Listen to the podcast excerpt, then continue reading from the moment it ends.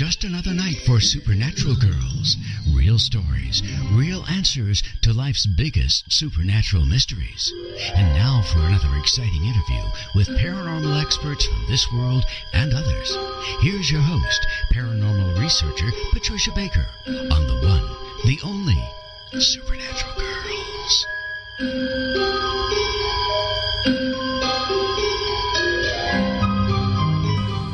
Welcome, everyone, to another exciting episode of Supernatural Girlz Radio. I am your host, Patricia Baker, and I am here with some very special people tonight. First of all, my excellent co host, numerologist Patricia Kirkman, PK. And how are you doing tonight, PK? Absolutely fabulous. We're getting more rain. I love it. oh, in Tucson, that is a wonderful thing. Well, mm-hmm. good. Mm-hmm. Well, welcoming you to the show. And now we have a very special co host who's joining us, and that is our dear friend, Becky Andreasson. Hi, Becky. Hi, Patricia and Patricia. Hello, darling. Hi. Good having you with us. Yes, wonderful. Yes, I'm happy to be here tonight. I'm excited. oh, yes. Well, this is your thing. I mean, you are our very own UFO abductee. And as everybody knows in the audience, we have a really terrific and unusual show tonight. We have with us Helen Littrell, who is the author of Raechel's Eyes. Now, this is a strange but true case of a human alien hybrid. This is going to be fantastic. We have a few things to talk about first before we bring Helen onto the show.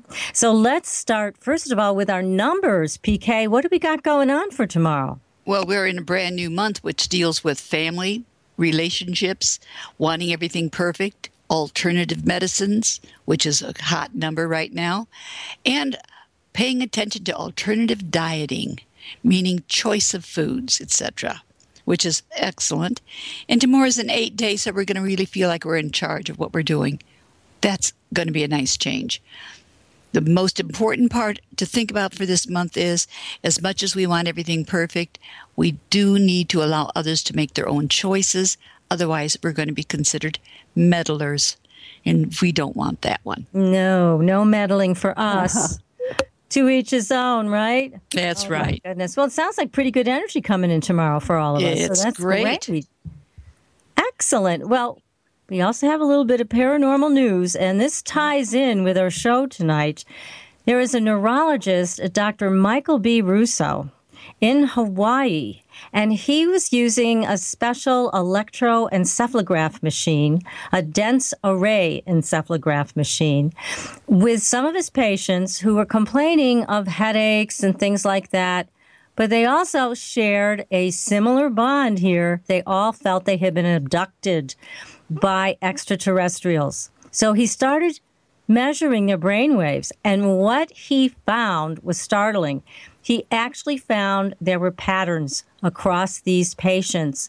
In the parietal lobe, it showed abnormalities in, abnormalities, excuse me, in brainwave activity. Now, this is the first I have heard that any science has backed up that there's something going on with abductees' brains. So this is a very new subject that's coming up and it's I think wonderful for the abductees who have been afraid that they're all alone in this, that they're hallucinating or imaginary uh, this is all their imagination. Now they're finding out through this doctor that there is a change in their electrical brainwave activity. And again, across the board, all of the alien abductee patients are very similar. And they're also similar to people who have had traumatic brain injury, which is also interesting. So it's not so good, but it is for abductees, I think. And Becky, you'll have to join in on this one. I think it's a good thing to know that there really is something going on with brainwaves with abductees. Yes, I I think it's wonderful because that even shows the ET's tinkering with the body. I mean, it shows it. Science is finally stepping in and taking a step up and proving something. And this could even go further.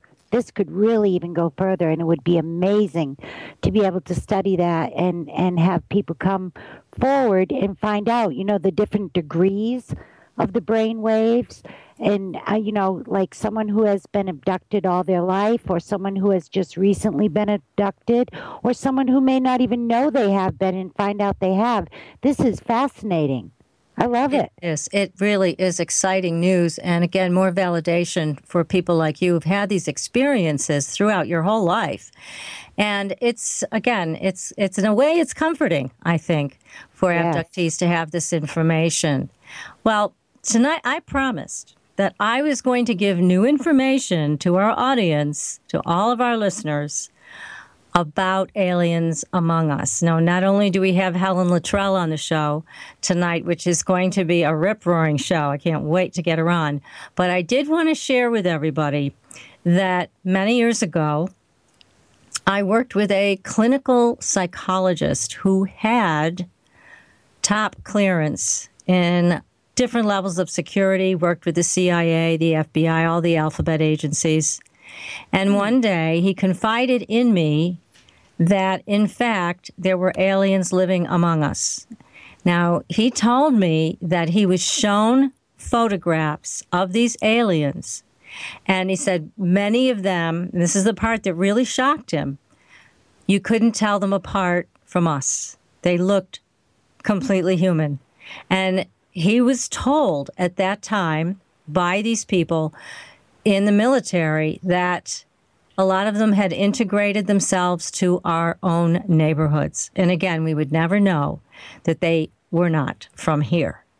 Now, that clinical psychologist, I'm going to tell you who it was because he's passed away. And again, he was a dear friend of mine, and we worked closely together on certain projects. His name was Bill Schul. Bill wrote a number of books about psychic events and also the pyramids. But his background was clinical psychology. And when he told me this, I, I remember the moment that he shared this with me, and he told me in great detail about all the photographs that he had been shown. Now, he also said he saw a number of races that did not look human, and they were also here on the planet. Some of them were very tall, some of them were reptilian. So, again, we've heard these things over and over again from a number of our guests but this is the first time that I've been on the radio with all of you guys, my friends, my audience members, all of our listeners, to share this with you. This is what Dr. Schul had to say. So I'm sharing it with you tonight. And if you don't think this stuff is real, you better think again. It is. In the meantime, we are going to introduce our guest, Helen Littrell. Now, Helen has had a remarkable experience with an alien hybrid, and she is going to join us in a minute. I really, we all highly recommend her book, which is called Raechel's Eyes. and Helen, welcome to Supernatural Girlz. Yes, welcome. Thank you. Thank you so much. It's a real pleasure to be on your program. Well, thank you for coming on our show. I mean, you were living what you thought was a very kind of a normal life you were in an unhappy marriage and but you did have your daughter at home Marisa and she was in junior college and she moved out to start yeah. her life at college and her roommate was this very unusual person. And my goodness it was like you were just thrown into the x files so tell us about this. How did this happen? Well i'm still not sure although um, I guess I'm more sure than I was at the time. I thought it was just sort of a, a happy coincidence that the two girls got put together in the apartment because my daughter needed someone uh, to help her out with uh, the rent and utilities and that because she didn't have too much money of her own. And uh, this unusual looking person, uh, who turned out to be Raechel, uh, appeared almost instantly. Actually, it was within a day or so of uh, my daughter's asking for a roommate that could help out, and and the roommate looked very unusual. But the father who was with her, or the the man who was supposed to be her father, and uh, he just agreed to pay the everything that was needed, the half of the rent and all the utilities and so on. Um, and the girls just they hit it off immediately. They got along very well. But and I thought for years and years that that was just some sort of a coincidence that they got together like that. But now I believe that they were uh, put together. This uh, Raechel was placed with my daughter, probably by the government.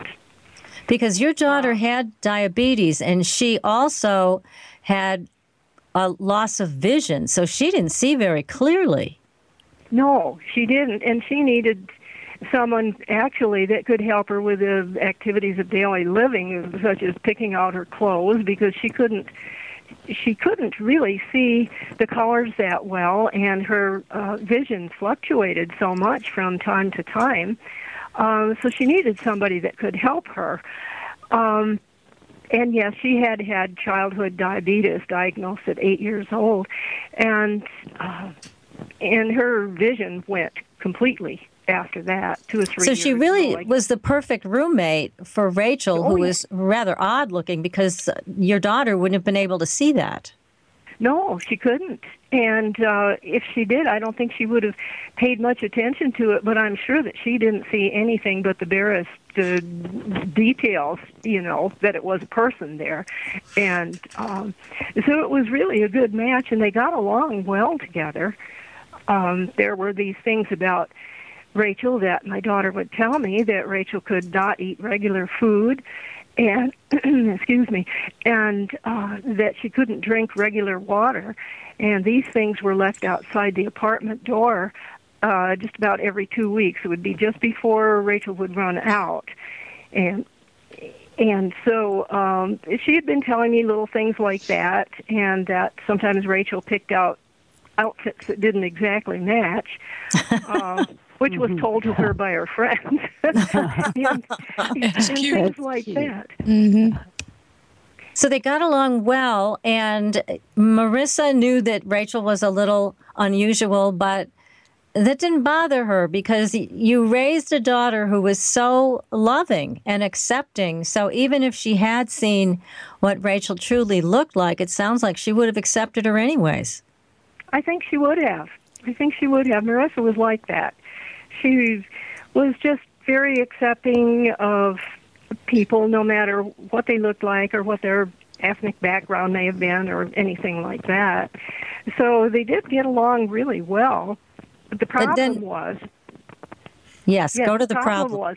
Was, yeah, when um, I had stopped to see my daughter, and I had hoped to probably see Raechel because I knew she should be there at that time of the afternoon. I stopped after my in in the afternoon after my job at uh, an Air Force base in the area, and and so I had stayed as long as I could, and I needed to get home. So I'm standing in the doorway with my daughter, and I "Well, I wish I could have seen, I could have met Rachel." And she just then we heard somebody coming up the stairs. Um, the girls had a second floor apartment right across the uh, street from uh, the junior college that they both went to. And so I waited a minute, and it was Raechel. And as she rushed back out towards the door with her, the papers that she'd gotten, I could see that she was she had tripped, uh, and I'm not sure what uh, on the carpet or something. But anyway, she was going to fall down, and it looked like she was going to fall right straight forward, and she hadn't made any effort to catch herself as we would. Uh, we flailed our arms, you know, to catch yourselves on the chair or something, but she didn't. And so I reached out and grabbed her so she didn't fall right flat on her face. And as I did, uh, her sleeve uh, kind of pushed up on her on her arm, and I found myself holding onto her arm, and it did not feel like anything I had ever felt before. It felt the flesh felt this one out. Uh, I can't hear kind anymore. of. Can you hear me? Uh, we can hear you. It's yeah, just you're fine, dear. Yeah, uh, okay. I was going to, to call Becky and try to straighten this out, but please continue. I don't want to interrupt what you're saying. Okay. Um, I, I grabbed onto her forearm, and her sleeve had pushed up. And so I found myself holding onto her forearm, which felt really cool and not at all like uh, human flesh should feel. And and it shouldn't have felt cool anyway because it was such a hot day. It was very very hot. And so anyway, um, I, I hung on to her so she wouldn't fall down, but that pulled her around so that we were sort of eyeball to eyeball. And her, at that point, her glasses, which were wrap around dark glasses, they had slipped down on her face, and I found myself looking into her eyes, right straight, face to face, looking into her eyes and I had never seen anything like that before either. What they color were, were, her eyes? They were like uh, they were a light green, like the inside of an avocado, not the the uh, skin of it, but the inside of an avocado, and the pupils were vertical, black, like a cat's hmm. eyes. Oh my goodness! Now, and did you so, did that scare you when you saw? I mean, that's a really unusual sight to see. I mean, somebody's eyes looking almost either cat-like or reptilian. Uh, did it make you stop breathing for a second? well, I don't know about stop breathing, but I certainly was scared for a few minutes, or a few seconds, I should say, and I couldn't take my eyes off of hers. But as I kept looking into her eyes, I could see that she was really frightened, way more than I was. Oh. And uh, so then we broke our gaze, and uh, then she said something like, um, "I have to hurry," or something like that, and she spoke differently than we do too. She she spoke very. Uh, uh, no inflections on her words. It was like, I must hurry. And uh, so then she went, and I sort of stood there for a minute because I was trying to get myself back together, I guess. Um, and so then, and actually, my daughter didn't seem to be alarmed over this, uh, which seemed afterward that she should have been a little bit, but but she wasn't. So anyway, I went on home, uh, and that was how I first met Raechel. What an incredible experience. So you got to see her up close and personal. You touched her skin and it was cool and it didn't feel like human skin. And you look her in the eyes and you see these unusual cat like or reptilian eyes. She doesn't talk like a normal person. She has this robotic inflection. Yes. I, my goodness. My goodness. What in the world did you think after this incredible connection with her? Well, I had already gotten a hint of what I might be going to meet uh, eventually. I had a friend who worked at the Air Force Base there, too. He worked in security. And uh, since I hadn't been able to meet Raechel right away after I heard the stories from my daughter, you know, that she was kind of unusual, I, I contacted this man because he was high up in civilian security. And I told him what what was going on with me and the daughter. And so he checked it out for me and he he found that my suspicions were probably right. He told me where her father, the colonel, Nadine, had uh, come from most recently, and where he had acquired Raechel, most probably. And he said, Whatever you've been thinking is right, but if you ever ask me again, I will have to say that we have never had this conversation because I am not supposed to be giving out this information and I'm not supposed to be getting it in the first place. So I wasn't really surprised uh, when I actually saw her. It just confirmed what I'd been told, but it still didn't make it any easier to accept uh, because that was not exactly what I was expecting in a roommate for my daughter. Exactly. And I mean, were you concerned for Marisa's safety? Were you worried about her after this encounter? No. And I wondered sometimes why I wasn't, but actually, they had been roommates for quite a while. Well, several weeks.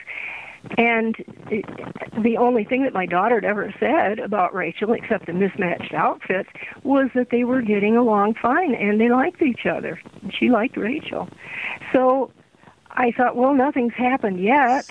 Um, hopefully, it's not going to.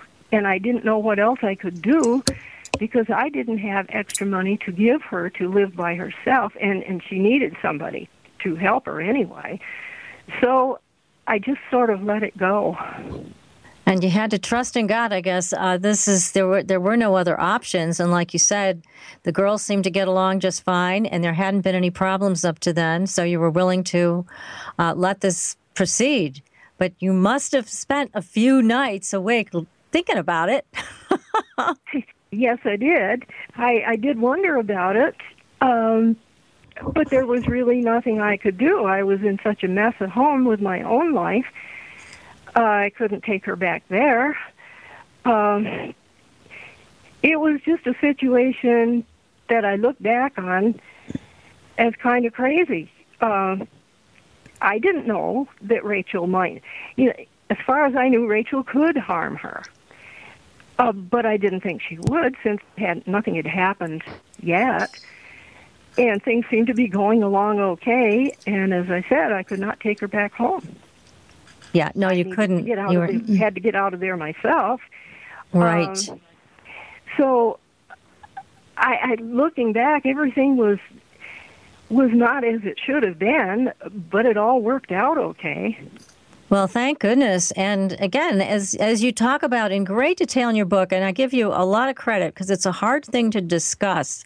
And I know PK and I were talking about this at length that it's so difficult to be in an abusive relationship and feel you have no resources, nowhere to go. And back then, we didn't have the resources we have today for women who are in situations like that. And your husband was just so nasty. My goodness, what a oh, what he a, was no good. Oh, he was he, horrible. Well, the thing was, he was first a police officer, and then he transferred to the sheriff's department in that community that we lived in, and so his reaction was if I wanted to call the police, go ahead, I am the police. Mm-hmm. You know, so it was that sort of an attitude that I was dealing with. So I had to watch my chance and then get out as soon as I could. I was going to ask, do you think you would have made the move the way you did had Raechel not gone forward? I mean, Marisa had gone forward to make the move that she did. By her leaving, uh, well, it, it gave you opportunity to rethink the situation and make choices? I would have left him as soon as I could. It just hastened things along with her leaving when she did. Um, I, I I could not live that way any longer. Yeah, it sounded like you really had come to the end of your rope long before, but without the resources to move and uh, get away from this guy who is so controlling and so abusive. Uh, you really didn't have any other choices. And thank God you did finally get out. I mean, lots of applause to you, Helen, just for that very one thing. I mean, there's a lot of women who never get out alive, but you did. No, I know they don't. I know they don't. And there was one time when I nearly did kill him because of something that he had done. Uh, but at the last minute, I decided not to do it. God works in strange ways, doesn't he? Well, I guess so. I'm not terribly yeah. religious, but, but something no. was guiding me there. Yeah, you didn't want that on your hands, but you certainly no. needed to uh, be free of it. And thank God you found your way to do, make that happen. I mean, that's terrific. Now, we've got some questions here from the yeah. chat room. Uh, this is from Sky33. She would like to, he or she would like to know could your daughter sense or feel something different about Raechel? I think she did. I think she did. Uh, but I don't believe that she could quite put her finger on it. Uh, because Raechel spoke so differently. She spoke like a, a robot, like like a robot. You know, no inflection, no t- uh, change in the tone of her voice, and she used no contractions. It's like um, she had never, she hadn't spoken English for a very long time. Although she really had, it was I think that manner of speaking was ingrained in her. I'm not sure that she could have ever overcome that. And but well, yeah, and, and that you also describe in the book from the colonel's perspective, Harry, her father, that uh, it was difficult for hybrids to speak because their vocal cords were arranged differently, their mouths were very narrow. So right. there was a, a, physical challenge to be able to speak. They were really telepathic beings.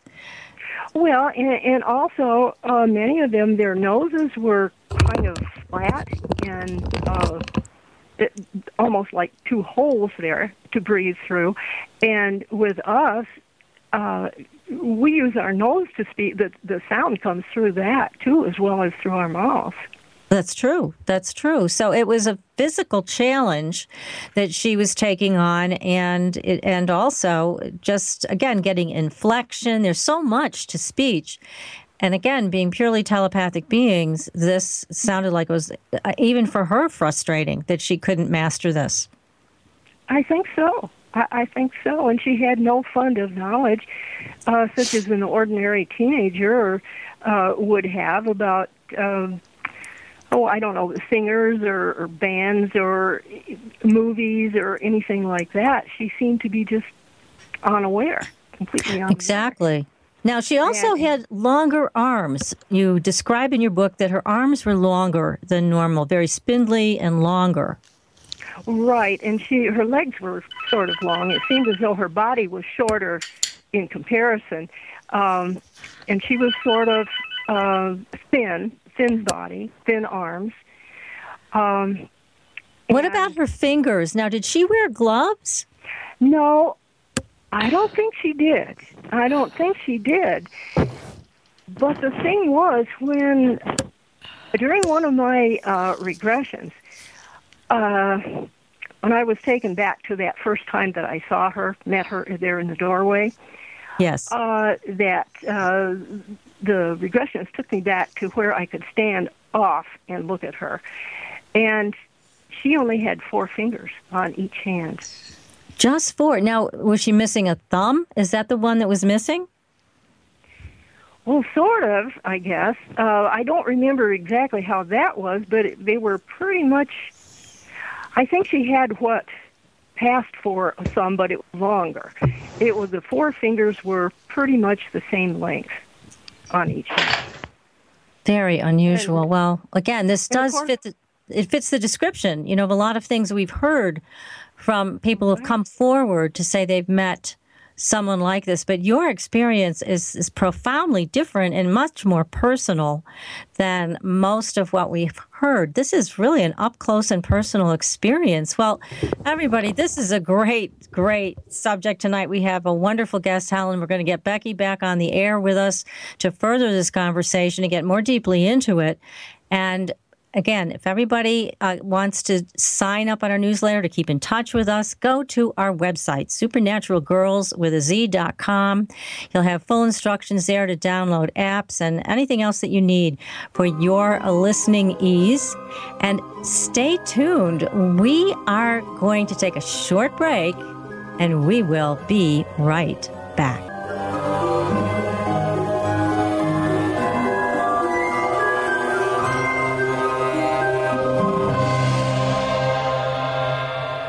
Listening to IRN, the Inception Radio Network, Chicago, Illinois.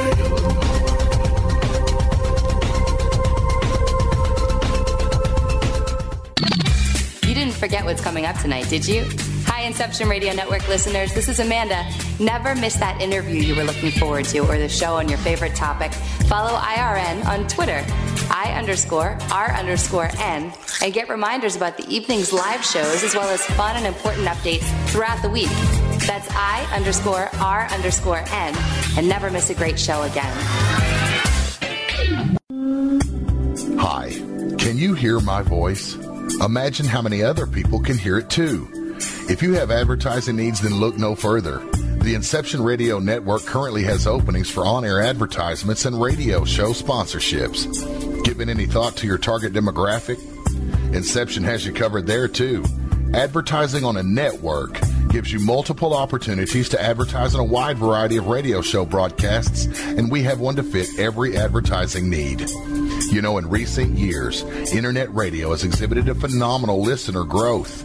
An Arbitron Edison survey shows that online radio boosts at least 33 million unique visitors each week and 54 million each month. And that number amazingly continues to grow. And these listeners are a part of many businesses' core demographics. And surveys have shown that internet radio listeners are far more likely than regular radio listeners to spend money on a whole range of activities. You know, internet listeners vote, they dine out eat fast food, and they grab a cup of coffee.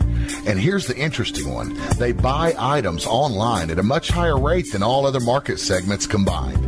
Internet radio also enables businesses to connect with consumers during work hours, where increasingly more lifestyle decisions are being made. Advertise with the best. The Inception Radio Network offers competitive advertising rates to fit just about anyone's advertising budget. Stop by today at www.inceptionradionetwork.com or call us toll free at 1 919 2355. Get the word out. Get results with the Inception Radio Network. Are you a fan of Inception Radio Network? Do you reckon it's the best alternative talk radio station on the planet? Well, if you do, head to facebook.com forward slash Inception Radio Network and like the page. Tell your friends, spread the word, and keep listening to the best. Hello, Inception Radio Network listeners. This is Amanda. Remember, you can take your Inception radio shows on the go just download the Inception Radio Network app for your iPhone, iPad, or Android smartphones and access live shows, past shows, guest lineups, and much more. Just visit the iTunes Store or the Google Play Marketplace and download it today for free. Your property tax bill. Have you seen it lately? It's frightening. Your property taxes are going up while your home value is going down. It's time to fight back and win. For the real truth about the property tax system, get attorney Pat Quintilian's book, Are You Getting Screwed on Your Property Taxes?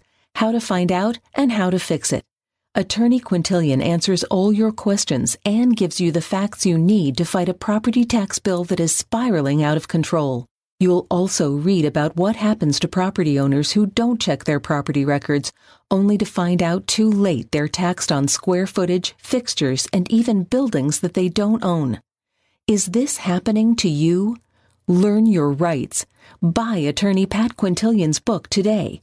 Are you getting screwed on your property taxes? How to find out and how to fix it. Available on Amazon.com.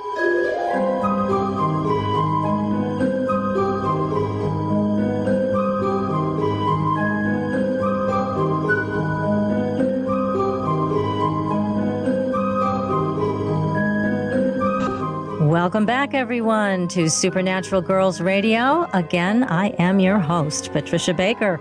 I am here with PK and with our very own abductee, special co host tonight, Becky Andreasson, and our guest, Helen Littrell, who is the author of an amazing and very informational book called Raechel's Eyes. We are talking about aliens among us. So, welcome back, everyone. You can call in at 888 919 2355. Again, that number is 888 919 2355. And you can join us in our chat room if you prefer to do that. So, again, don't be shy. Join the conversation. It's a great one. So, Helen, again, here you are. Now we've got Becky back on the air, and I know she yes. is just itching to ask you a million questions. Yes, so, right. it's again this amazing story, this amazing experience. Here's your daughter living with a very unusual girl who you don't know yet is a hybrid, but you eventually find out that she is. Yes, I do. Uh, at least pretty sure pretty sure. Um, she, when she came to Four Corners, and the colonel rescued her, her care was uh, medical care was kind of taken over by a, a hybrid or nearly 100% alien scientist named Chisky, who was there at that site at Four Corners, um, working in the medical labs, uh, working with some of our scientists, teaching us uh, different things about cloning and, and which wasn't really all that well known at that time because this was back in 70, uh, early 70s and 72 and 3. Um, and he determined that she was probably at least two thirds uh, um, uh, hybrid. And so he had to uh, come up with a, a special formula that she could eat and uh, liquid that she could drink, which turned out to be then what uh, was provided for her at the outside of the apartment that the girls lived in about every two weeks, about as she was to run out. So um, it was actually his determination as well as the colonel's that she certainly wasn't. Uh, she certainly wasn't all from here. Uh, because he, he knew this because he rescued her from a craft that had crashed at Four Corners. And she was and the only other, survivor in that crash, right? Right. The other ones, I don't remember now if there was two. I think there were two other ones, but they died on impact. But she was uh, the only one that was alive, and she really wasn't hurt very much. I think she had a, a big scratch on her arm, but she knew how to heal that herself, stop the bleeding, and uh, and heal it. And so he took her back to the medical facility to have her checked out by Chisky because he knew Chisky would know what to do. He didn't know exactly what to do himself. He knew she wasn't from here. Um, that healing that she used on her arm was something that she showed me how to do too. Uh, unless it's an artery that's cut, I know how to do the healing too. And I found that's a very valuable thing to know. Now, she also had the ability not only to heal herself, but to heal other people. And she gave your daughter a gift. Can you talk about that? Yes. Uh, I got a phone call one day at work, and uh, from my daughter, and she was just beside herself. She had gone back to the apartment at noon and expected to find Raechel there, uh, which she usually was because their schedules were different.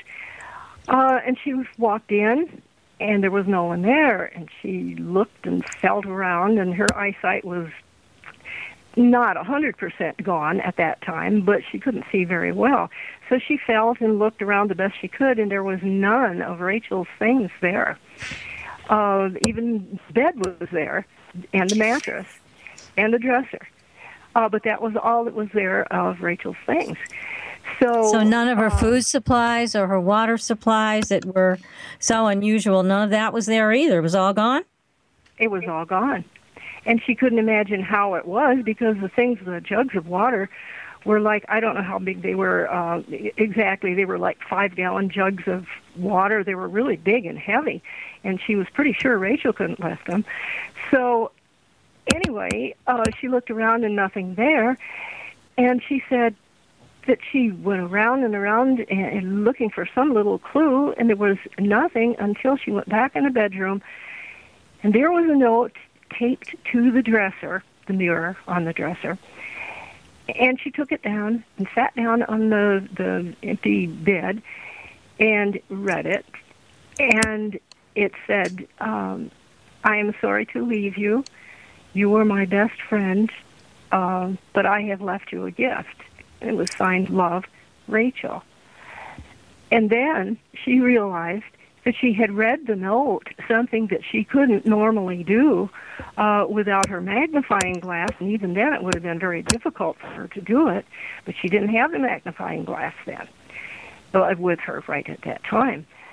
And so the gift that Raechel had left her was improved eyesight, and it stayed improved until the day she died. It wasn't a hundred percent, but she could read street signs and, and she could read a lot of things. And so that was the gift that Raechel had given her. So I think that was a pretty big example of healing. And what did you say?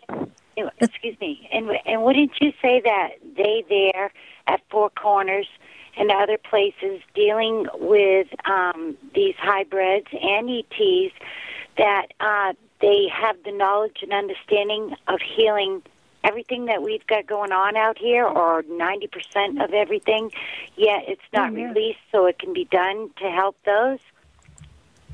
Oh yes, they had the knowledge, and they were teaching us uh, in Chisky. And sometimes there would be another uh, comrade of his from uh, Zeta Reticuli would come, and they would work with our scientists about different kinds of healing. Uh, but as far as I know, none of those methods came out until just the last few years, and this was back in 1972, and probably going on uh, before that. But uh, we we weren't allowed to use those things. and you weren't allowed to use them. So they wanted them kept there in secret. They didn't want to get them out to the world to, uh, you know, knock off these doctor bills and these doctors that keep on giving us stuff half the time that isn't right for us, right? Oh, right, right. Yeah. That- And That's to what I me, believe.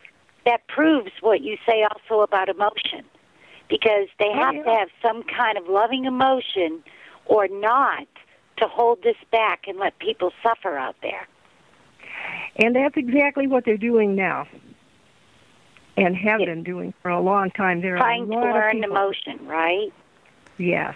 So, Yeah. are you saying, Helen, that they're uh, they're holding back those feelings of compassion, and so that allows us to continue to suffer and not receive healing from them? Is that what you're saying? At times. Yeah, I believe that. I mean, it's something Becky and I were talking about the other day. We're like, geez, you know, uh, there are cures. There are treatments. there are. There are all kinds of things that have been withheld. We we firmly believe this, and it's extremely sad to know that there are other ways of dealing with illness. And there are beings like Raechel, maybe even more advanced than Raechel was, that can Want offer do healing. Right. And, and they're not allowed to, or they choose not to. I don't know which it is. I think Well- they're not allowed to. I think because reading your your book, it, it seemed to me that all these ETs, or ninety percent, ninety eight percent of them, are given orders. In other words, they don't have emotion, which is free will. They don't have it. Even in there, you were stating something about them not having souls. Well, to have a soul, you have to have a choice, yay or nay. So Yeah. it seems like they're getting uh, told what to do and not releasing it. So somebody at the top is not showing compassion. And I don't know if it's at the top of their echelon Right. Or the top of ours. Right. Um, Probably there's a lot of little of both. well, right now, I have a son who has hepatitis C, and there is supposedly a new cure out that's 98% effective. Um, and he's under VA care. But the medication is a $1,000 per pill. Yeah, there you And- go. Look at that. And that.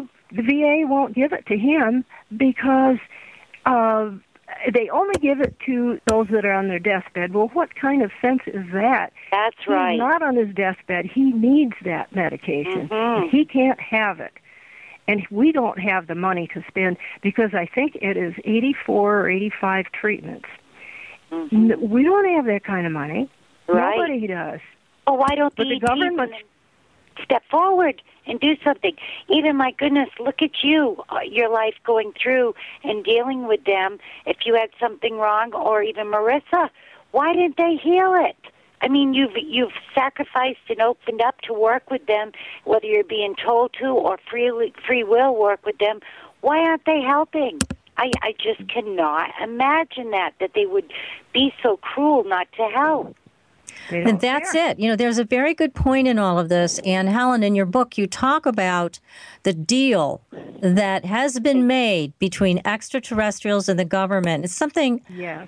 I believe is true because this is what I've said all along. The reason the government doesn't want this to come out, that extraterrestrials, UFOs are real, is because what would also come out is this deal was made which allowed ETs to abduct us, experiment on us, and use us for their own genetic purposes. So Right. just think how people would react to that today. I don't think people would be very happy to hear this, and they shouldn't be because Right. we've been Oh, no. sold out. We've been sold out. And that is where the big uproar would come with the people is the fact that the government sold us out. It's not that the ETs are here. Mm-hmm. That would be way beside the point. The thing is, our government has sold us out, is still doing it, and has done it over and over and over. I don't know how long it's been going on, really, but it, I believe it's been way back in the 50s, probably before that. Um, probably back in the 40s. And again, this may be the crux of the matter, so that when we're upset about the fact that they're withholding, the ETs are withholding their own healing ability, the government's withholding their new Yeah. treatments, etc. But what the bottom line is here, according to what you wrote in your book, and I happen to think you're right, we're just a bunch of lab rats to everybody, mm-hmm, both sides of this mm-hmm. coin. And that's why they don't care if we're suffering, dying, have cancer, have autoimmune diseases. What do they care? We're just lab rats. We're just all a part of their big genetic experiment. Do they care about us? I don't think so. And that's what you're saying in your book. That's right. That's Yeah. right. Well, if these ETs got off their ET tails, went out there and started talking with people and seeing people, I think they they would create an emotion and some compassion. I'm telling you because it just emanates from the human being. So and they absorb it. Different ones absorb it through their skin, and even through their eyes. I mean, look at eyes are the doorway to the soul. That's oh, always yeah. been known. So Yes, but that's we why didn't they understand- communicate. We didn't understand the context of that exactly Yes. before. We do. You do, Becky. Yes, and I do. Mhm. We have looked right into those eyes, and, and Right. we know. That's we right. didn't exactly know what we were seeing. I mean, we knew it was not of this world, Right. but we didn't know uh, the depth of the meaning of what we were seeing. That's right. And it is great. It is great. It And more people, and God bless you, more people need to come out and tell their stories and let people know what is really going on because it will do nothing but benefit the earth. I mean, even if they knew this, like the tall, dark, the taller grays, you know, some people say that um, they're good, some say that they're bad. Well, let people speak about it so that we really get a good, you know, get a good deal here going and find out who do we trust, who do we know, what are their experiences, and and then do something about it. Be able to do something about it. This little group that holds on to everything is really shameful. It's really shameful because if you're if you're a real true human with a soul, then you would love your brothers and sisters, your your humanity, and even others that were created out there. Right. But the thing is, uh, well, it's not quite changing the subject here, but look at how many years we were not, uh, well, we were afraid to come forward Right. and say anything about it. And I'm sure your mom was Yes. the same way. I'm not too familiar with her story. I'm sorry Mm-hmm. to to say, but but I am, you know, basically. And w- I, I'm sure that she didn't uh, start talking to people about it for a while because the people would roll their eyes and and Right, uh, right, but think no we're more. crazy. And no more though. no more Well, people that- truly understanding. But that was me for a long time Yes, because I, I was do. afraid I'd lose my job. Yeah. Well, then how weird that it, that turned out to be. I discovered that uh, well, this was just before I decided to write the book. You know, I was kind Mm-hmm. of back and forth whether I would do it or not. And, and I was so did. afraid that that everybody, you know, they would think I was crazy and fire me. Well, come to find out, uh, uh, there was probably at least 75% of the people that worked at that clinic that I was so concerned about, they all believed in the same thing, but they didn't dare say much about it Right. because they were afraid they'd get fired. Well, that's So- what they did. They did over the years. They installed fear in us and disinformation in us and things like that.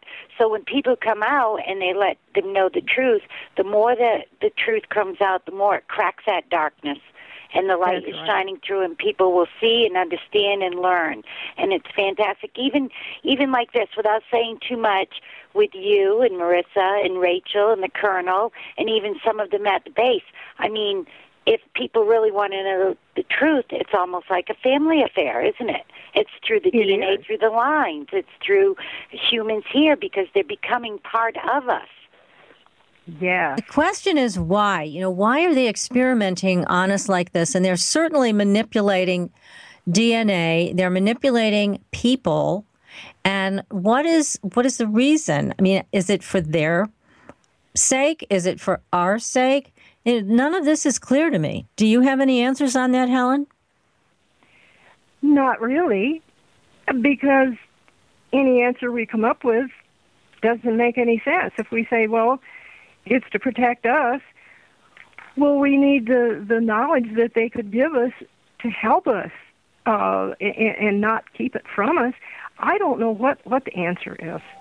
Yeah, it's it's a very strange. The whole thing is so strange and so filled with uh, uh, again uh, lots of fog here. There's not a lot of clarity, and they've done a good job at sending out disinformation, so we don't know what's what. But I think we need a, a like a, a petition or something, a Facebook page, something that says stop the abductions until we know what's going. Why are you abducting us? Why are you taking us? Why are you doing experiments? Why are you having our our women uh, give birth to your babies and then you take them from these women? There's story after story after story about this, and yeah. what's the purpose of it? You know, I have to say that with your story, with Raechel's Eyes, and again, that book is available on Amazon.com. You guys, if you're interested in this subject, you need to read it. It's a great book Yeah. filled with a lot more information than we're going to be able to get to tonight. But you're the first person to bring this forward in a way that made Raechel so, um, I guess, human to me. I really felt badly for her. You know I that she was too. struggling. She was trying to to become more human, more accepted, to speak differently, walk differently. And and I'm sure she was filled with frustration from what you even saw that she wasn't oh, quite making the mark. No, she wasn't, and I felt sorry for her, and and I liked her.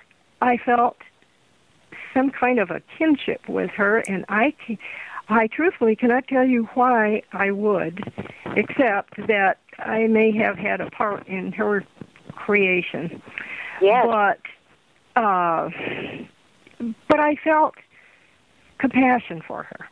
I guess that would be a good thing, a good way to describe. Good emotion. Yeah, and it Yeah. sounds like she she had that for your daughter, and that's why she gave her that gift Yeah. of her sight being returned to her. Now, as Becky pointed out, she also did not heal her of the diabetes, which was a devastating disease in her life. It, it didn't. She didn't change that, but she did give her her sight back. and maybe that was the best that she could do at Right. that point. Right, I, for I her. don't know. Best Raechel could do, right. Right, but that was a huge, huge improvement in Oh, my daughter's yeah. life. She Yeah. never got Incredible. her sight back. You know, Incredible, was thank never, goodness. Never fully sighted, but uh, it was to the point where she could finish up her college education and uh, get the job that she was seeking. And uh, she did just fine for a long time. For a long time. And so I do think Raechel did the best that she could. Yes. And it I feel I feel It- bad because of the way that she died and was just Oh, no. she and her father both had to be taken out uh you know I mean not taken out as in killed but uh taken out of the uh area to wherever they went. And I have no idea where the colonel might be these days even if he's alive. I I don't know. Now, He's you talk older- about Helen in your book that Raechel was actually not only did she die, I mean she was murdered yes she was yes she was by our government. yes I believe And, and that. she even made it at first down here. I mean, a lot of the crashes that were spoken of, it, the colonel uh, first was wondering what was going on, and then realized later uh, we were shooting them down. So it's amazing Raechel even made it at the very beginning. This is true, and I I realized later, uh, I mean over the years intervening here, uh, that possibly some of those crashes, or maybe most of them, were a uh, result of interference with their systems yeah. uh, by our radar, the radar that they had there at Four Corners. Mm. I'm not sure because probably some of them were shot down, but I do think that probably the the radar just more or less innocently uh, interfered with their flight yeah. I was thinking, why couldn't they, you know, like on the Jetsons, the cartoon the Jetsons, put up a nice tall tower and let them land and come down in some kind of elevator thing? I mean, you think they would have enough brains to think about that? you would think. yeah. But, but uh, well, I've, you know, and what I think it was Patricia was reading about something during the last part there of the of the show is reading about uh, some aliens uh, or hybrids, I guess, yeah. uh, that are here among us. I've yeah. seen them in my own town and afraid to tell anybody because, and I know they were because right, they because know the if consequences. Yeah. Yes, it, but yeah, they know that there. you recognize them. Right. It's still there. That the consequences are still there. It hasn't been rectified yet, so that you know people aren't threatened or hurt or all of a sudden come up missing. I understand right. that totally, and that's what I'm saying. That's the greatest thing that they're using their tool against humanity is fear. I know. And See, now, I following think- up on it. Yeah, You know? I, here's the thing. How about this? You know what? I think aliens, extraterrestrials, only the nice ones, should should come and make contact with us individually. I mean, Right. up until this point, it seems like when they make contact with us, then we're the lab rats. But what about instead of going through the military, who is not really friendly to them in all ways, uh, what about coming to us? What about imparting knowledge, uh, teaching us telepathy, uh, teaching us how to heal ourselves with our minds the way they can. What about that? How come that's not being done? Everything being filtered through the military and our government is so problematic. Right, because we could pass it forward. Right. That's right. That's right. And for some reason, either the government, well, of course, the government does not want that to happen, Mm-hmm. but for some reason, maybe the aliens don't want it That's either, or said. maybe it's maybe it's some agreement they have with the government. Mm-hmm. I don't know. Sometimes when I really stop and think about it, I get totally confused over what it could be because there Mm-hmm. are so many possibilities, and some of them don't make any sense. That's right, because they even told my mom there's 70 different races coming and going Oh, I here on. Earth. 70 different races. And you verified that with even the word with the colonel saying all the different types that were coming and going. Some he liked, some he didn't like, you know, like that. So, I mean, that even verified what my mom was told long ago. Well, Now, excuse me, I don't mean to interrupt, but we're going to have to take a break in just a couple of seconds here.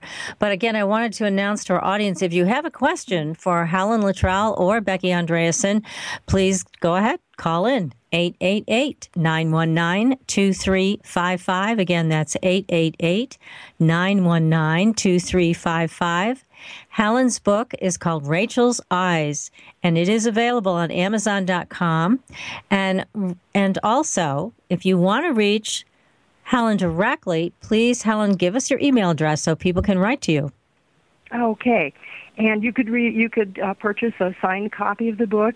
Email me at bookladyhl at aol dot com, and that's H is in Helen. Again, that is bookladyhl at aol dot com, and I'll respond immediately to you. That's great. And you may have a story out there, anybody in the audience who wants to share their personal story with Helen, or maybe you know the Colonel and you can update Helen on his whereabouts and what he's been doing. Maybe he'll come forward and come on our show sometime. Wouldn't that be wonderful? Oh, that would be awesome. Yes, it And would. It would be great. story. It would be great. I'd now we have a, we have a lot more to talk about in your book. It's just filled with, again, great information. We've got to talk about the men in black, those strange Yeah. cars you saw, those guys that look like they didn't come from our time. I mean, Oh, there's. it. yeah, I want to Ah. talk about that girl. Yes. We got so much to say here tonight. Oh my goodness. All right. Everybody stay tuned. We will be right back. We're on Supernatural Girlz Radio. Stay tuned, everyone.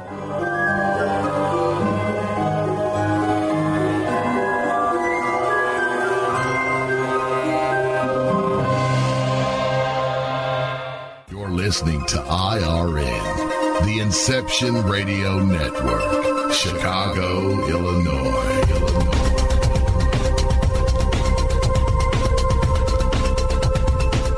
Hi, Inception Radio Network listeners. This is Amanda. Just a reminder that Inception Radio Network is on Twitter.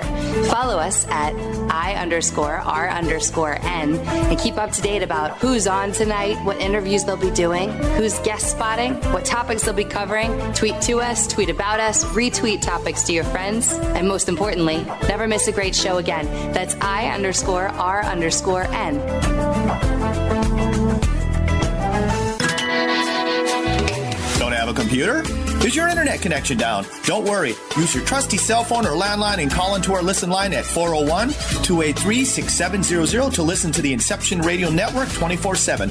Again, that call in number is 401 283 6700.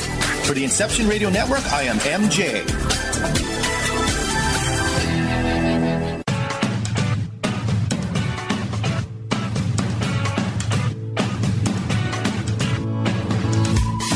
Hello, Inception Radio Network.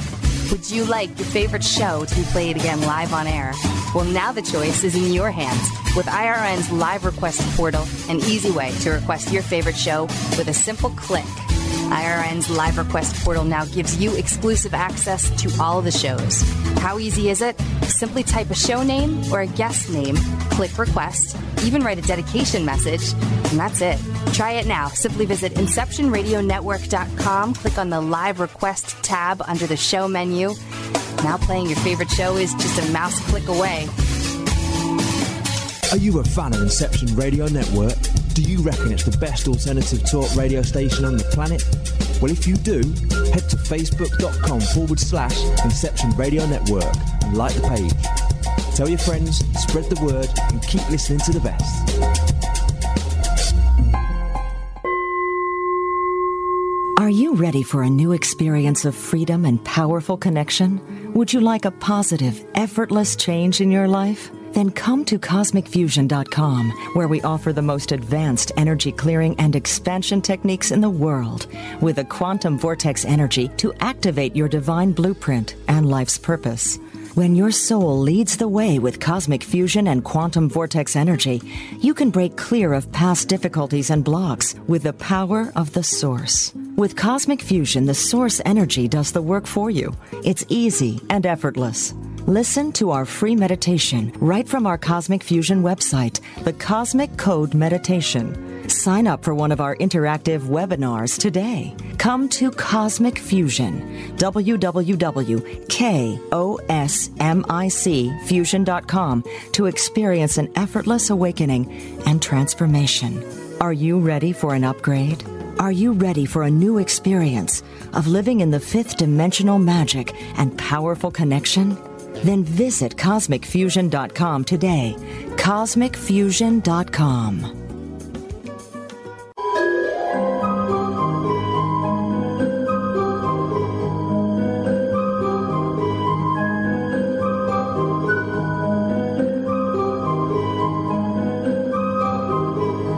Welcome back, everyone, to Supernatural Girlz Radio. I am your host, Patricia Baker, and I am here with my co host, PK, and our very special co host tonight, who joins us live from Virginia, Becky Andreasson, our very own abductee. And we have a terrific guest who we've been talking to about some really fascinating things you all need to know about alien hybrids and aliens among us. Helen Littrell, who is the author of a fascinating book called Raechel's Eyes, which you can buy on Amazon.com. You can also reach Helen directly at BookLadyHL at AOL.com. If you want to call in and speak with Becky or Helen, call in at 888 919 23 55. Oh my God, what a show tonight. This one, I'm going to be up thinking about this all night, you girls. what, do, what do you think? You're going to be up to. Fabulous information. And it's, yeah. and it's just so much going on all around us, involving us, involving Becky and Becky's family and Helen and Helen's family. But we got to move to the Men in Black, Helen. What happened with the Men in Black? Well, one day I was going uh, to visit the girls, uh, specifically my daughter, um, and I was going up the stairs to their apartment. And as I was about halfway up the stairs, I saw coming down from the top uh, three men in black. And I know that sounds kind of hokey, but they were the typical men in black that that we talk about. They were they just didn't look like they belonged uh, in this time frame. Somehow their their complexions were kind of white and pasty looking, and kind of fat, full faces. And but they weren't fat men, but they were they were dressed all in black, and they had black fedoras on, which is not the style even in the 70s. I don't know when they were in style, but a long time before that. But they gave no sign that they were going to uh, somebody step aside so that I could continue on up the stairs. They came down three abreast and just stomping on down very deliberately. And they looked at me, but I, it seemed to me that they sort of looked through me at the same time, as like like I wasn't really there. But at any rate, I knew that they weren't going to move aside for me, so I had to turn sideways and press up against the wall so that they could go by me and oh. I could continue on up. But they were they were not I just didn't feel that they were exactly real. I don't know if they were hybrids or if they were robots or androids or what in the world they were, but they didn't look like real people. And yeah, I think they I think you're right. They are from long ago like uh, uh, when we were talking there, I was uh, telling you what I felt about the Men in Black were when the ETs came here long ago. They didn't probably understand governments and people and the different things going on until they learned a little bit more, and they needed their own soldiers. And I think that is what the Men in Black are today. They're soldiers, delivery boys, soldiers, whatever is needed. Well, they were sort of that delivery boys or, or whatever, or checkers, because they came every two or three weeks to check on Raechel's progress. Mm-hmm. And uh, when they came, um, which she seemed to always know when it would be, but it could be different times of uh, day. It might be in the morning one time, the afternoon the next. Um, Marisa would have to leave. They would tell her and Raechel See? Right there. That sounds like a, a form of a soldier, a command. Right, and I don't know what they did, and she would never tell mm-hmm. um, uh, Marisa exactly what they did, but I, I don't know. It was my assumption that possibly they did some uh, uh, medical tests on her, or I, I really don't know. They, the time that I saw them, they were not carrying like any medical kits or anything. They weren't carrying anything, but they could have had stuff in their pockets too. Right, under those big black coats. I wouldn't doubt it for one single minute. And you know what I just got as a piece of information I'll share for what it's worth is that they were checking to make sure she hadn't revealed anything to anyone. Oh yeah. Well, that could and, be too. Yeah, because let's think about this. And if you fast forward to the time when Marisa comes back to the apartment and Raechel's gone and there's no trace of her. That came on the heels of the meeting you guys had with Raechel and her father where things were revealed. Oh, yes. Oh, like yeah. an interrogation. Yeah. So they must have uh, felt like uh, that was a line that crossed, that was crossed, and they weren't going to allow that and then remove the colonel and Raechel, which is too bad because, again, they had Raechel had developed a real personal relationship with you and your daughter, especially. And the it sounds like that was frowned upon. Uh, right. You're not supposed to be any level of uh, real friendship because I suppose if that line was crossed, then uh, you might accidentally or not, reveal information that you shouldn't. So that's that's not being able to handle or control emotion. In other words, they didn't want her right, to get too much of that because then she may overflow. Right, and that was that was it. And yet she was Mm. supposed to achieve a certain amount of emotion. Right. But I was never sure exactly how much that was. But apparently, you know, she crossed the line. Mm-mm.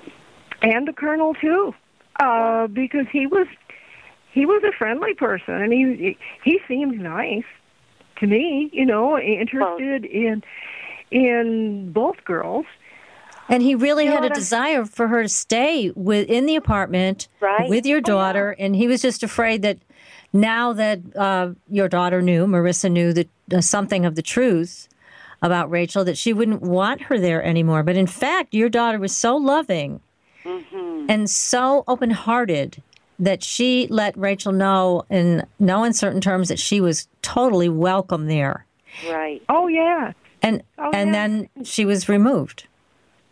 So I, you know, they put her, they put Raechel in an impossible situation. Absolutely. What a surprise that they did that to her. It's a horrible, horrible thing. She could only fail because the the parameters were were not what they should have been, and they forced her into a corner. It, there was no way for her, nowhere for her to turn. How sad for all of us that we missed out on an opportunity with Raechel because of of these restrictions that were placed on her.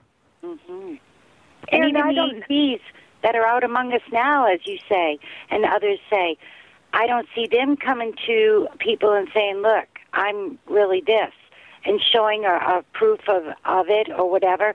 It's almost like you know both sides are stopping both sides for doing what they say they want to do, but they're not doing it. That's right.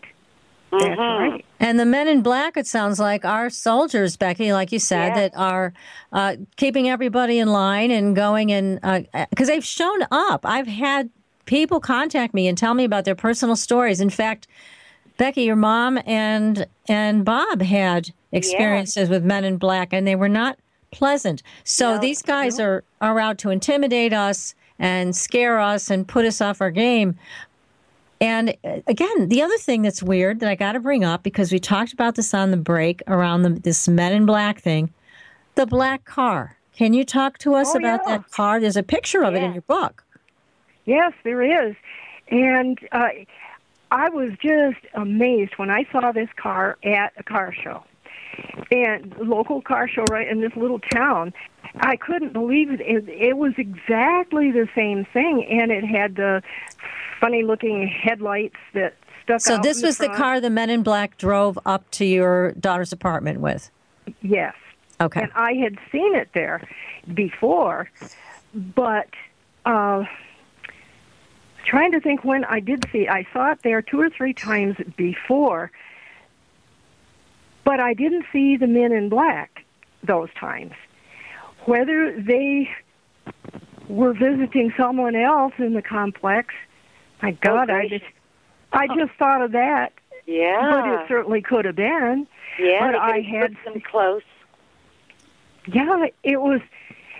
It was exactly the same car when I saw the one at the car show, and well, maybe not the identical one, but but this one that I saw uh, at the show was uh, the parts had a serial number or date or something. It was a government car, and it was manufactured in the early 30s, 31 or 32, and it was definitely a government car. It was just like brand new, beautiful inside. Of course, the owner maybe had restored that. I don't know. But the engine was original. There was nothing done to it. So there couldn't have been too many miles on it. But I was talking to the owner about, sort of, about the Men in Black, not too much detail. But he said, uh, that could all have been rebuilt and made to look like it was the original engine. That's true. All the other parts in it too. So I don't know, but that in itself just gave me the chills when I, whenever I would see it. Down Oh, there I bet it did. Oh my parking goodness. lot. Yeah, all of these things. There's it's just not adding up as to what the end game is here, and no. it feels like we're all pawns. You even found that you may have, as you mentioned, and people will need to get your book, Raechel's Eyes, to get all the details on this, but that you may have had abductions, and oh, yeah. your DNA may have been altered. Oh yeah, I've had abductions. I know, I know that for sure, and I, I do not know, but a friend of mine brought it up to me just within the last week that during the month, one of my last abductions, I had a mark put on the outside of my right lower leg, just above the ankle. It was a square mark, five eighths of an inch square, with little tiny uh, pinpoint marks going uh, hor- um, from corner to corner, each each way. So they were going diagonally. That's the word I was looking for. And it didn't heal and didn't heal. It never hurt. Although it was put on with something that felt like a branding iron. It was something electrical, I thought. It took the skin off and just left that red underlying layer there that did not heal for a long time. But this friend of mine said that possibly there was an implant put in there somehow, and maybe I was being monitored through that implant. I had not really thought of that before. Oh, I that could so. be. Yeah, I think so. Uh, people that are involved with the ET world and and the government and things like that, I think they're all implanted, uh, all of them. I mean, how else are we going to keep track of them? I think they're implanted, whether it's the ET implant or a government implant. I think anyone involved with this throughout their lives, and and it starts to come out and everything. They want to know what's going on, want to know where you were, are, want to know which ETs are being in touch with you, coming or going, mm-hmm. or even in dimensions, because it's not only ETs from other worlds, there's dimensions oh, no. that they walk through. You know, oh, yeah. so uh, oh yeah, I think that's keep tabs on absolutely on both sides. And again, that brings us that brings us back to being lab rats. I mean, we're we're no different than a lab rat with a tracking chip. That's yes, true. that's true. Except for people that like if you don't really want it, you should have the free will given to us at birth on this earth to say no and be left alone. But a lot of that, what I've been seeing, isn't happening. The oh, I had no choice. Yes. Yeah, I had no I know. choice in this. I was just taken, and this was done to me, and then I was delivered back into my bed. Yeah, I think, honey, that's because it's been in your DNA through your family line, down past through great grandparents, aunts, uncles, cousins, all the way down, and they never lose track of family lines.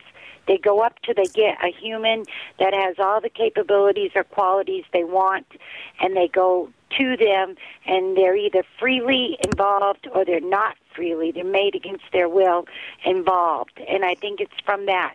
There's families that have been here since the beginning of time that have been tracked. You mentioned something about the quality or what a person is drawn towards. What makes that person different? What makes that lineage where they keep going back over the same lineage? What do you think draws that? Are you asking me? Yes. Oh, uh, yeah. I think it's because at the the very beginning, whoever they chose first in our lineage, all the way back, they have tampered with the DNA. So when you have children and so on and so on and so on, that DNA is instilled and built in you, and they just update it or they go in after looking at it to see how you've developed through the the either the person or their family lineage, the the children that are born to them, and so on and so on up to today's date. I think that's what's going on. They're either updating or checking what's going on. Have you used it? Does this child have more DNA that we're looking for than this child? And that happens. And I think it's all kept in records and tracked to be involved with the ETs. Well, I hadn't talked about this before uh, with anyone. Okay. Uh, certainly not publicly. well, this is but- new, everybody. Listen up. Yep, listen up. It's new on Supernatural Girlz. Go ahead, Helen. Uh, oh, about six months ago or something like that.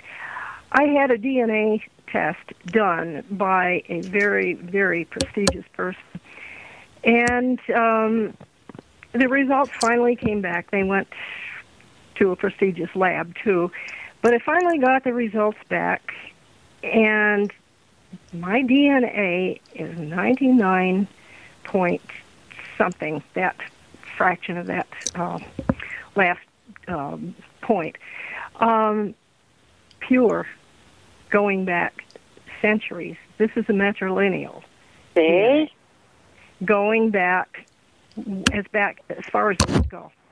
So what you're saying is that you're you have a matrilineal line that is almost hundred percent of what? I mean, is it Eastern European or what is it? It is uh, Northern European. Northern European. That's very interesting. So you don't have a mix. No, I have that fraction of a point that's not accounted for, and they So- decided not to do that. That is unusual because I know I've, I've had my DNA done and, and many of my friends have. And so you're not a Heinz 57. You have almost 100% purity in your Right. genetic lineage. That's really unusual. Yes, well, see, there you go. That shows you something right there, also. Yes. And that, you said, Becky. Yes, and then the unknown DNA, even though it's a little percentage, well, it's not unknown to us where it comes from, is it? No, it isn't. Right. It isn't. Yeah, you see, I think we're starting to figure this out here. Mm-hmm. And I was, you know, I had never even considered having my DNA checked because I couldn't afford it. But this was a special deal, and it didn't cost me anything, so I, I went ahead and and had it done. But That's wonderful, but that will give you that gives you an answer. It does. It does. It Yeah. took a while for the answer to sink in. I mean, I knew what it was. I, you know, I understand how these things are, Mm-hmm. but it just, I thought, well, it couldn't be me, but it is. It is you. no and it explains to- a lot, doesn't it, about you and Marisa and Raechel and how all this came to be? I mean, it was no coincidence. No, there were no coincidences in this whole story, and, but I didn't realize it at the time. Right. I don't know why. Um, and Becky, I don't know if you've been kind of unaware of some of the stuff that happened to you, the the main reason for it. But Some I of it, certainly yeah. was. Mm-hmm. It, it just took time for me to think. Well, it was quite some time before I could say, "I'm an, abdu- an abductee." I couldn't say that. I mean, I knew I had been abducted. Well, what else would I be but an abductee if you've been taken? You know, but I couldn't say the words. Right, right. Well, it can be traumatizing, especially if you're like, no, no, no. I mean that that's something that is huge, and and then you can't tell anybody because they disinformed everybody and made people who've had experiences look like they were crazy. I That's mean, I bet you half the in the 1930s and 20s, I bet you half of the the um, pl- hospitals there where they were put in and mentally disturbed, they were not mentally disturbed. They were being visited. I bet you half of them were that. Oh well, it's quite my- possible. The family that I lived with threatened to have me committed if I kept on talking about things that I saw when I was a child. So I, I shut up for a long time. Unfortunately, yeah, that happens. That happens my to too God. many. Hey, we've got a, a question for you, Helen, from the chat room. I'd like to ask it. It's very interesting. Uh, Neutron has this question for you. I'd like to know if you've ever recollected during an abduction the appearance of a black box near you, followed by noise, and then an out of body experience where you see your body on a table and a clone next to you. That's part one of this. Has that ever happened? I have not had that particular experience, but this friend of mine who thought I might have an implant had a dream or something where he saw me on an operating table with what probably was a clone standing beside me and doing different procedures. Interesting. Well, and here's the second part of the question. Neutron would like to know Are you Rh negative blood type? Uh, you know, I don't remember. I don't think I am. I don't think I am. I am not positive of that. I'm sorry, I can't give a, a definite answer on that. Well, that's okay. Neutron, you sound like you know what you're talking about. So thank you for writing these questions in. Very interesting questions. Well, I'm curious also is is is there a certain blood type that they find more prevalent in those that they, that are considered abductees? Yes, there is, and I'm not sure of that either, but it's pretty prevalent. Probably like 80%. Wow, I got to find out my blood type. Hmm. Yeah. I, I yeah. need to go check it too. Yeah. Uh, there are an awful lot of us who are abducted that are in the medical profession too. I used yes, to be a I believe that. I mean, that's a perfect place to be. Well, yeah, yeah. hmm But uh, I didn't know that until just recently. But Wow. Well, Well, I when- wanted to- When are we going to be able to really put our foot down about this? I mean, I'm happy to talk to extraterrestrials anytime. They can mm-hmm. come visit, they can come see me to my face, but abductions, wiping my memory, doing That's a no-no. experiments, that's not okay. Yeah, that that part's a no-no. But the other part, hey, I'm all for it too. Yeah, the other part's fine. You know, I, I, we can all have a nice, friendly conversation, exchange information, but I don't want to be treated like a lab rat. And, you know, there's something about the consciousness raising of that whole concept to say no to being treated like that that I think may be part of our evolution. Maybe it's time that we all, all of us who understand the truth of this phenomenon, really stand up to that. And we can invite these extraterrestrials to visit if we want, but to say no to being manipulated, being used, and being experimented on, we're not going to agree to that anymore. Yeah, that's What do you what say, they don't. girls? They don't understand that because it's an emotion. It's a free will. It's a choice, and that is is involved and intertwined in emotion. And they don't seem to understand that. I think that's what's stopping a lot of this. that could very well be because they don't seem to understand. They don't care if you don't want them to do some procedure on you. They don't care. They just tie you down and do it anyway. Mm-hmm. I- I don't think it's a question that they don't care. I just think they don't know. Yeah, they don't understand emotion. They're not Right. feeling it. Well, do they yeah, understand yes and no? I mean, that's those two simple words yes, no. Right, but behind yes, No. no, Yes, right depending it, on who or- you're talking to. right, right within yes and no, it's an actual emotion. When that's coming out, yes or no, there's an actual uh, vibration of emotion coming out with it, and they don't seem to understand that. That's why they were so intrigued. They even told my parents that and I that. Um, they they need to understand emotion, and that was long ago. We were told that long ago, and I think that's why Yes. That they're not able to step out and go see all the people and deal with that. I mean, you'd have all sorts of emotions. Either yes, I'd love to see you, or what Becky, the heck are you? Get out of here.